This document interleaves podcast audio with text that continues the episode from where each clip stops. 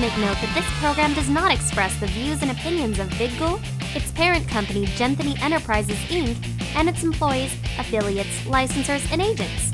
So, if you have a problem, don't blame it on me. Now, in high definition, you are watching VidGul. Good afternoon, Congoer, and this is Alicia, aka Dokudel. I'm here with Candace and I'm a TARDIS. We're here at Setsucon 2013. 2013. Penn State. This is both our first years at Setsucon. Yep. And I have no clue what to expect.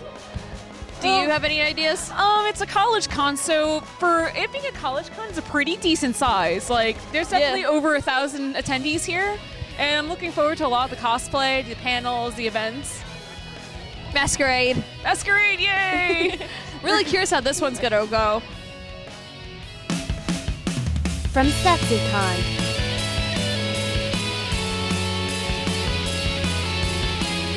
This is the congoer, out and about.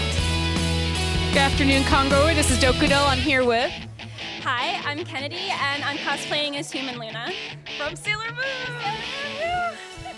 What made you pick this character to cosplay as? Um, when I was a little girl, Sailor Moon was the first anime I ever watched, and the first movie I watched was the Sailor Moon S movie, which is where Luna comes from. That's definitely my favorite of the Sailor Moon movies. Yeah. It for me, it's S, R, and Super S. Yeah, definitely. So I see you have a little Artemis. of it. That's so cute. uh, what is something you're looking forward to this weekend? Definitely being here. It's really wonderful being in a place where everyone loves the same you know, where you can like mention Sailor Moon and everyone else knows. So, And I am here with. Elizabeth. And what are you cosplaying, Elizabeth? Uh, Sebastian Michaelis, his demon form from Kuroshitsuji. How is that anime? I haven't seen it yet.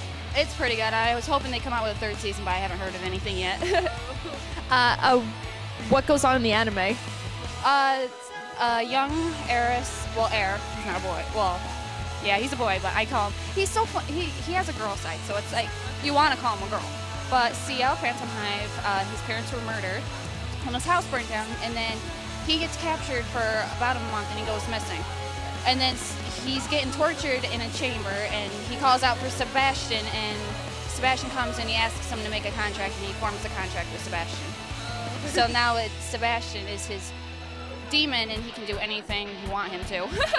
Is there anything you're um, looking forward to? Any panels? Uh, I actually went and seen Todd Haberkorn earlier. I love him. I think he's awesome. Um, I'm hoping for the masquerade to come faster than what the time's going.